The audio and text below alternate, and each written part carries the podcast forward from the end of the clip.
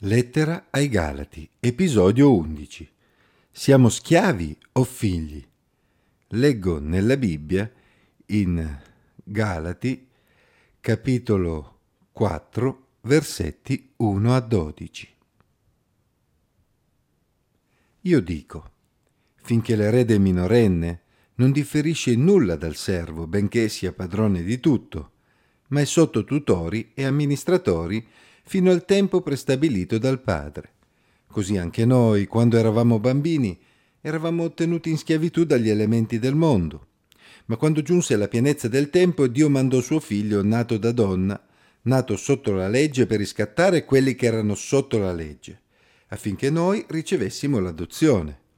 E perché siete figli, Dio ha mandato lo spirito del figlio suo nei nostri cuori che grida Abba, Padre. Così tu non sei più servo, ma figlio. E se sei figlio, sei anche erede per grazia di Dio. In quel tempo è vero, non avendo conoscenza di Dio, avete servito quelli che per natura non sono dei. Ma ora che avete conosciuto Dio, o piuttosto che siete stati conosciuti da Dio, come mai vi rivolgete di nuovo ai deboli e poveri elementi di cui volete rendervi schiavi di nuovo? Voi osservate giorni, mesi, stagioni e anni.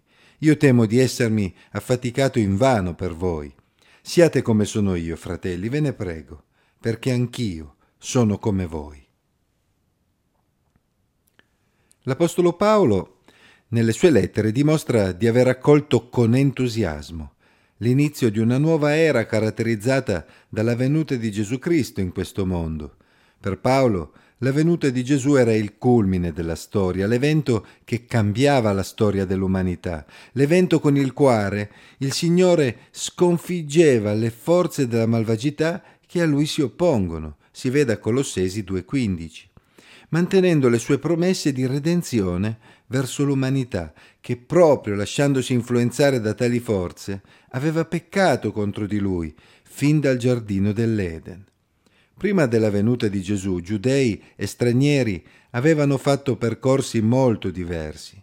Come abbiamo letto in precedenza, i giudei avevano ricevuto la legge, che era stata loro precettore proprio per prepararli a ricevere il Messia. Galati 3, 24-25.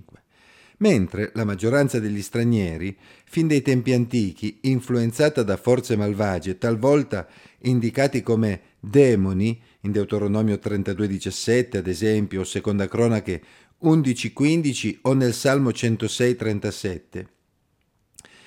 Non adorava il vero Dio creatore dei cieli e della terra, ma era dedito all'idolatria nelle sue varie forme. Nel brano che abbiamo appena letto, Paolo spiega ai suoi lettori, in maggioranza stranieri, il fatto che, nonostante questi percorsi molto diversi, Entrambi i gruppi erano ora confluiti nella medesima famiglia, secondo il disegno che Dio aveva già annunciato ad Abramo.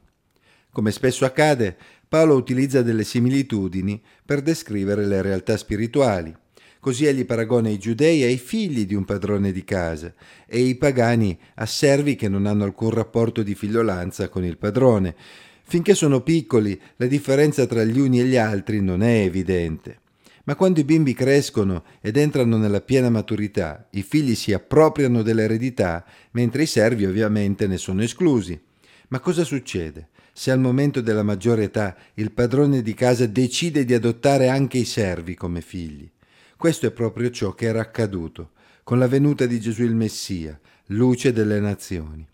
Paolo aveva già descritto nella sezione precedente la condizione dei giudei fino alla venuta di Gesù come quella di bambini sotto tutore. Si legga appunto Galati 3, 24-25. Proseguendo il discorso, Paolo conclude che pur essendo figli ed eredi, gli ebrei non si erano appropriati dell'eredità perché, proprio come minorenni, essi erano sotto tutore. Il tutore, come abbiamo visto, era la legge che doveva condurre il bambino Israele verso la maturità. In sostanza, la parte sostanziale delle promesse di Dio non erano ancora state largite prima della venuta di Gesù, perché lo scopo del Signore era sempre stato quello di allargare la famiglia. Si lega a questo proposito Ebrei 11, versetti 39-40. Anche i pagani, fino alla venuta di Gesù, avevano avuto i propri tutori, ma tutori ben diversi. infatti erano stati sottoposti agli elementi del mondo. Si noti che questo termine non è banale. Infatti il termine originale per elemento, dal greco stoikeia, poteva assumere una varietà di significati in base al contesto, potendo indicare i principi base della spiritualità, così come le lettere dell'alfabeto o gli elementi di base della materia, ma anche potenze spirituali malvagie che stanno proprio alla base dell'idolatria. L'utilizzo del termine in questo brano è stato grande oggetto di discussione tra gli studiosi, ma mi sembra sensata l'ipotesi secondo cui qui Paolo si riferisca agli elementi del mondo in modo negativo, con riferimento all'influenza di potenze spirituali malvagie. Infatti nel descrivere la condizione degli stranieri prima della venuta di Gesù, egli dice che hanno servito quelli che per natura non sono dei, ovvero falsi dei, dietro i quali si nascondevano appunto forze spirituali opposte a Dio. Ma, come dicevamo, la venuta di Gesù aveva cambiato tutto. Infatti quando giunse la pienezza del tempo, ovvero quando giunse il momento opportuno che Dio aveva decretato, Gesù il Messia, il figlio di Dio, pur essendo divino, era venuto nel mondo come un essere umano, nato da donna, e all'interno del popolo di Israele, nato sotto la legge, per riscattare innanzitutto quelli che erano sotto la legge, ovvero il popolo di Israele. Unendosi a Gesù il Messia, quello era il momento in cui Israele sarebbe dovuto entrare nella maturità, appropriandosi dell'eredità, della pienezza delle promesse di Dio. Ma allo stesso tempo c'era una buona notizia anche per quelli che fino a quel momento non avevano il diritto di essere chiamati figli e non avevano alcuna eredità. Infatti Paolo afferma che Gesù non era venuto solo per riscattare quelli che erano sotto la legge, ma anche affinché gli stranieri ricevessero l'adozione come figli. Ciò che molti non considerano leggendo questo brano e in generale leggendo il Nuovo Testamento è che fosse piuttosto normale considerare che ci fosse un rapporto di figliolanza tra Dio e Israele, visto che questo era stato affermato da Dio stesso fin da quando aveva fatto uscire gli israeliti dall'Egitto. Ad esempio si legga Esodo 4, 22, 23. Il vero ostacolo da superare per coloro che insistevano sulla circoncisione degli stranieri era la comprensione del fatto che anche gli stranieri fossero già stati adottati come figli tramite la fede in Gesù Cristo. Si noti che nel brano che abbiamo appena letto Paolo parla proprio di adozione, riferendosi non solo ai giudei che avevano anche creduto in Gesù entrando di fatto nella piena maturità come figli, ma proprio riferendosi anche agli stranieri che entravano a far parte a pieno titolo della famiglia, affinché noi ricevessimo l'adozione e perché siete figli, Dio ha mandato lo spirito del figlio suo nei nostri cuori che grida Abba, Padre. Così tu non sei più servo, ma figlio, e se sei figlio sei anche erede per grazia di Dio. È chiaro che Paolo sta adottando qui il punto di vista degli stranieri che ora acquisiscono il diritto di essere chiamati figli e non più semplici servi. La venuta di Gesù aveva quindi aperto le porte della famiglia di Dio agli stranieri che riconoscevano l'opera salvifica del Messia anche per loro. Questo era confermato dal fatto che anche gli stranieri avevano ricevuto lo Spirito Santo che dentro di loro testimoniava del loro stato di figliolanza, portandoli a gridare a Dio chiamandolo Padre. Essi ora non erano più servi ma figli e quindi eredi per grazia di Dio. Comprendiamo allora perché Paolo era preoccupato del fatto che alcuni stranieri stavano considerando la circoncisione come mezzo per entrare a far parte del popolo di Dio, sottomettendosi alla legge di Mosè. Infatti essi avrebbero riconosciuto alla circoncisione e alla legge un ruolo che non aveva. Ma perché Paolo considera addirittura questa loro adesione al giudaismo come un ritorno alla schiavitù sotto gli elementi del mondo, ovvero sotto l'influenza delle forze malvagie che influenzavano i pagani quando erano idolatri? Sono parole piuttosto forti, che non si adattano alla legge che Dio ha dato ad Israele. Cerchiamo quindi di comprendere meglio a cosa si riferisce Paolo. Che Paolo considerasse la legge data ad Israele come qualcosa di santo, giusto e buono è fuori di dubbio. Si legga a questo proposito Romani 7:12. Infatti tutte le leggi che Dio aveva dato ad Israele contribuivano alla funzione di tutore che avrebbe condotto al Messia. Fino alla venuta di Gesù poteva anche aver avuto senso che uno straniero si unisse ad Israele tramite la circoncisione, per aspettare insieme la maturità che sarebbe giunta con il Messia.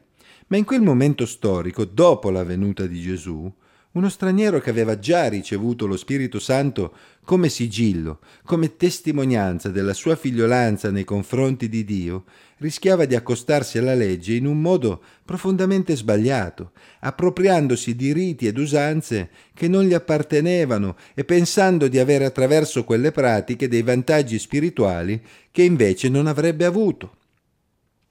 Allo stesso modo avrebbe sbagliato anche un giudeo che avesse continuato a seguire le prescrizioni della legge rifiutando però colui a cui la legge puntava, ovvero il Messia, Gesù.